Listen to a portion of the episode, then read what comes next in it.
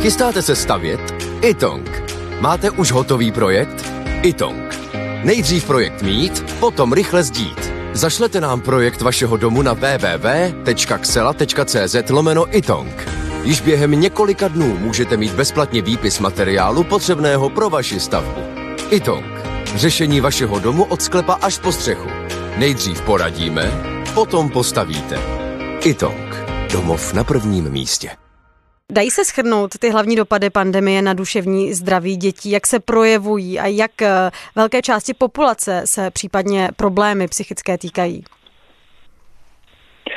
No, tak eh, co se týče těch projevů, tak ty se projevují hlavně zvýšenou eh, depresivitou, úzkostí a u lidí, kteří už předtím měli nějaké problémy v oblasti duševního zdraví, například děti s ADHD, Um, tam došlo k nějakému rozpadu jejich rutin, na kterých se předtím pracně pracovalo. Takže, takže ty problémy se tak jako liší. A to, co úplně a nevidíme na datech, tak by byla zvýšená sebevražednost, za což, za což jsme rádi, i když, i když vidíme zase z praxe, že nějaké to sebepoškozování a zvýšené sebepoškozování tam je.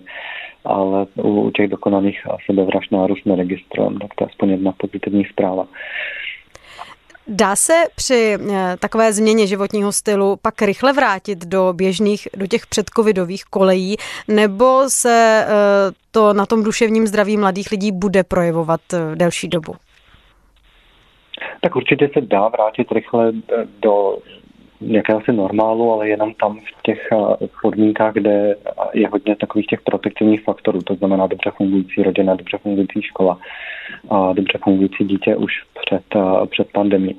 A domníváme se ale, že u nezanedbatelné části populace ty ozvěny budou poněkud delší a ty následky na duševním zdraví budou mít delšího trvání než jen v řádu měsíců.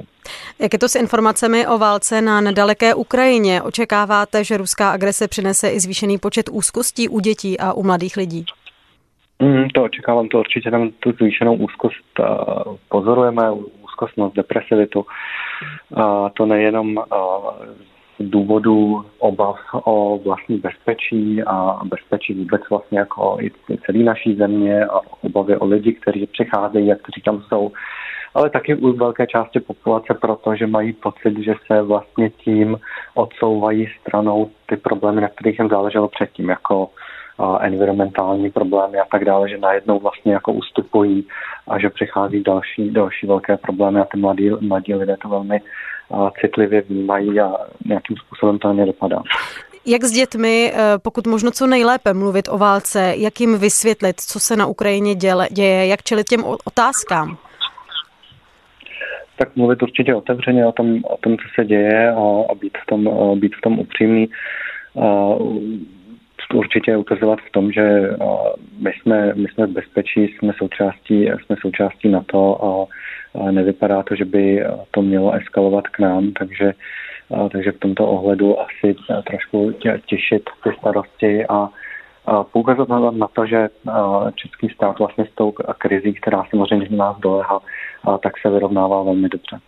Má Česko dostatečné kapacity na to, aby mohlo řešit e, ta traumata, psychické problémy e, dětí, mladých lidí, ale zároveň i e, dětí a mladých lidí, kteří k nám teď přichází z Ukrajiny?